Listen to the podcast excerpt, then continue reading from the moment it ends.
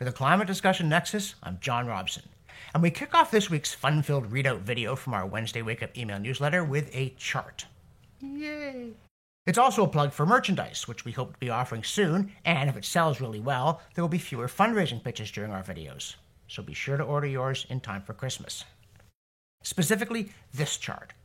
You've probably seen the scary climate stripes graphic that Greta Thunberg just pounced on and posed against, showing how it's now scary dark red hot when it used to be cool comfy blue. Sort of like Red America, which we'll get to. Alarmists love this one so much that it's available on all kinds of merch, from shirts to mugs to, oh yes, a COVID mask for the double virtue signaler on your list. But that graphic is a big problem because, in the first place, it's cherry picked from near the bottom of a known natural cooling called the Little Ice Age, and therefore depicts a natural rebound as terrifying and unprecedented. And also because, if you look closely at it, you'll see the temperature has fluctuated even since 1850 in ways that CO2 can't begin to explain. Now, back to ours.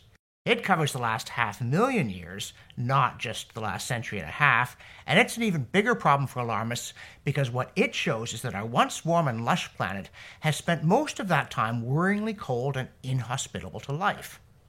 And that the faint glow of blessed warmth we've experienced very recently is nothing like as warm as during previous interglacials that did not see those fabled tipping points or runaway greenhouse effect. It's certainly not unprecedented. And also, this graphic suggests that the little narrow orange band we're in will soon, like previous ones, give way to truly scary dark blue.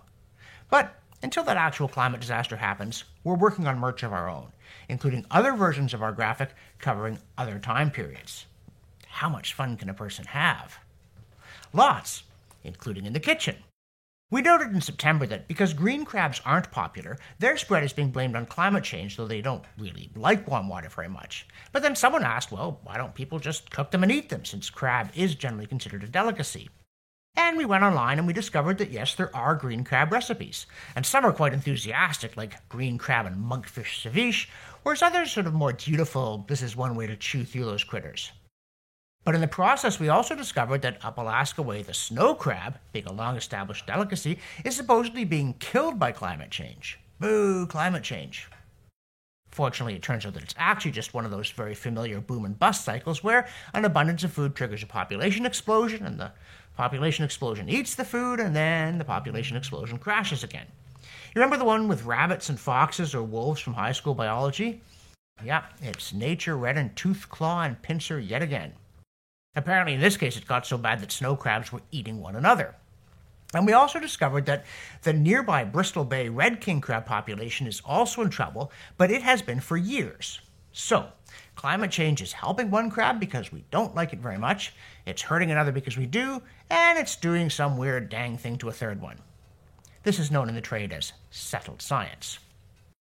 Of course, life isn't all beer and monkfish ceviche, and thus Britain's Daily Mail took a break from reporting about UK households struggling to afford heat to warn that, quote, 29 million US households already cannot pay bills and families are buying fewer groceries to keep the lights on. Study says cold weather and rising costs will deepen the crisis, end quote.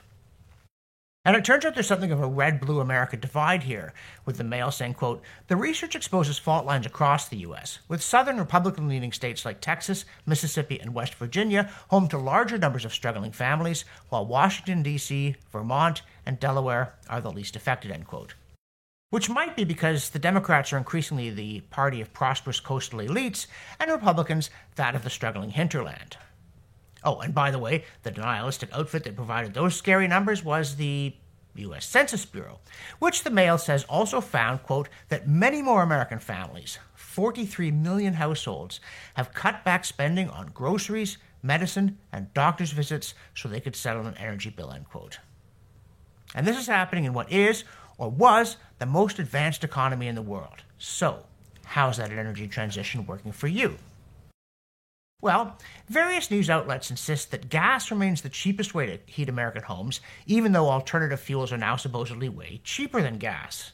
So, somebody failed economics and journalism, or perhaps not given modern standards. Because, in another item, we invite readers to imagine two competing headlines. One says, quote, August like heat places 100 million people under heat alerts, end quote, and the other says, quote, November like chill places 100 million people under frost and freeze alerts, end quote. So, which story mentions climate? Yep, you guessed it again. The real headline was the latter one. It was on NBC on October 19th, and the story said not a word about climate. But then, two weeks later, NBC reported that, quote, it's unseasonably warm in Europe this fall. Climate researchers are feeling the heat, end quote. And there it is, right in the headline and with 12 other instances in the story. That's how you do it. And thus, of course, quote, cold blasts to bring record breaking temperatures to large part of US this weekend, quote, is merely weather, whereas, quote, summer heat waves killed record number of pensioners, and, quote, is definitely climate. Here, I'm going to interrupt myself briefly to thank all of you who are watching, and especially those who've subscribed, who are sharing the material, and who are contributing financially. And for the rest of you, I want to urge you please do click the subscribe button because it helps other people find us. Share it directly with friends, family, co workers, anyone you think might find it helpful, and do click here and make a pledge. $2, $3, $5, cup of coffee a month. It's what we need to keep bringing sanity to the climate debate. And now, back to the show. In the newsletter, we also note that with her administration's reckless fiscal and monetary policy unraveling so blatantly that even she can see it, Canada's would be sane finance minister, Chrystia Freeland, delivered what was sold to us as a responsible fiscal update.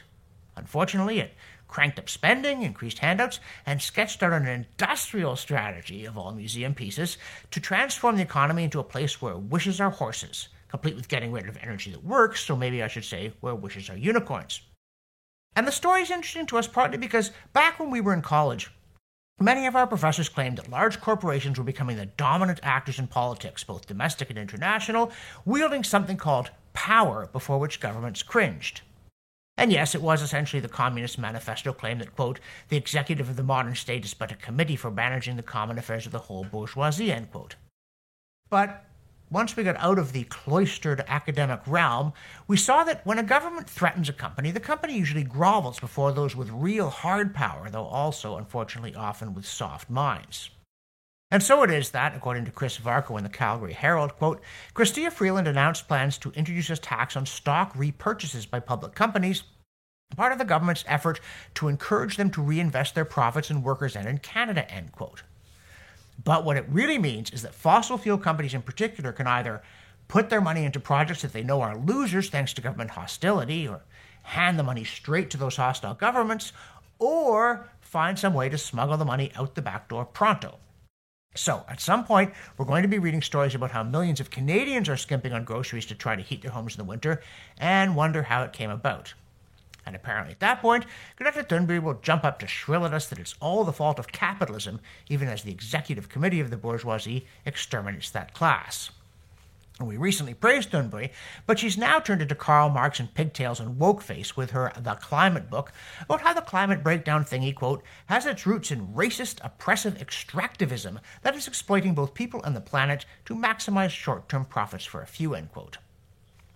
And her deep thoughts now include, quote, We need to change everything because right now our current system is on a collision course with the future of humanity and the future of our civilization, end quote.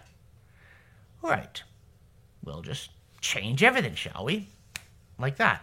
Including the laws of physics and of economics, the principles of logic, and embarrassment at purple prose. Yo, and the lesson of history that fanatical revolutions make the world even worse than it already was. Still, there is value on her having gone full watermelon on us. And not because it confirms that online meme, quote, it's not really about climate, is it, end quote. On the contrary, it's valuable because it shows that people like Thunberg have this weird cosmic awareness in which all good things come bundled together, and so do all bad things. They don't think in terms of trade offs and cost benefit analysis. They think all the pluses are there to be grabbed together without any of the minuses, as all the minuses are there to be grabbed without any of the pluses. So, to them, fighting against climate change is fighting for justice, and vice versa. Fighting against war is fighting for the environment, and vice versa, and so forth. And it's so easy if you just care. Thus, a few weeks earlier, Climate Home News cheerfully noted that, quote, as the UK's COP26 President Alok Sharma put it on Friday, the world is recognizing that we cannot tackle the defining challenge of this century with institutions defined by the last, end quote.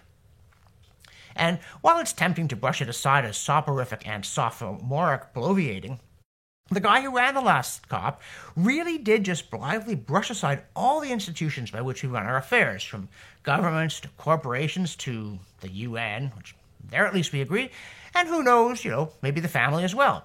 And the activist crowd nodded and went, yeah, obliterate civilization, obliterate society, start over at ground zero with net zero.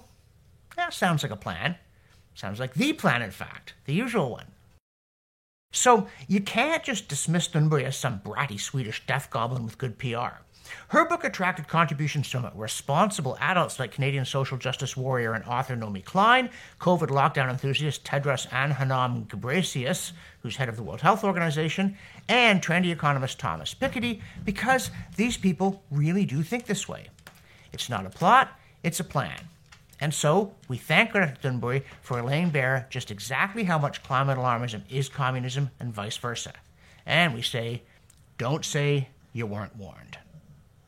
In the newsletter, we also continue our Everybody Knows series because, from no less an authority than experts, we learn via Twitter that, quote, experts say climate change is making drought and flooding worse across the globe, end quote. These experts apparently have a lot to say, quote, climate change is intensifying water related disasters across the world, according to experts, end quote.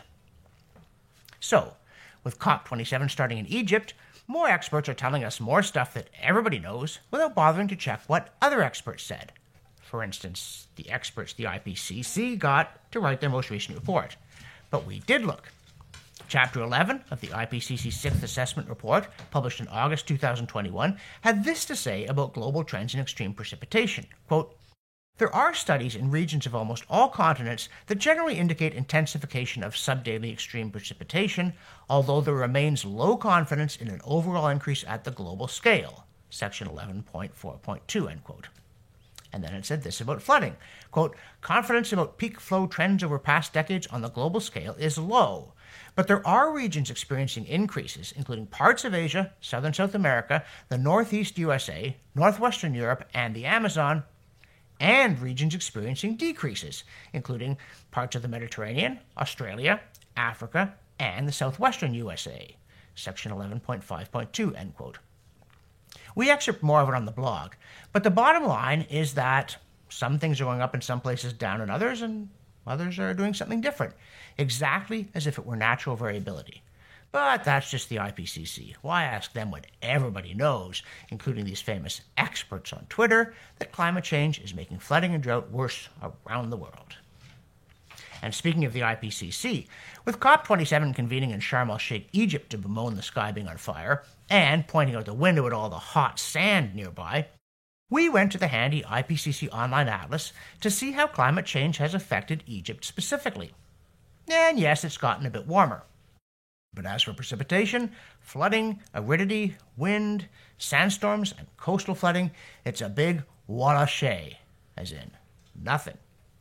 Here's the map view over Egypt of mean precipitation. Yellow means a downward trend, pink means upward, and no color means no identified trend. Here it is for heavy precipitation and flooding. Again, nothing.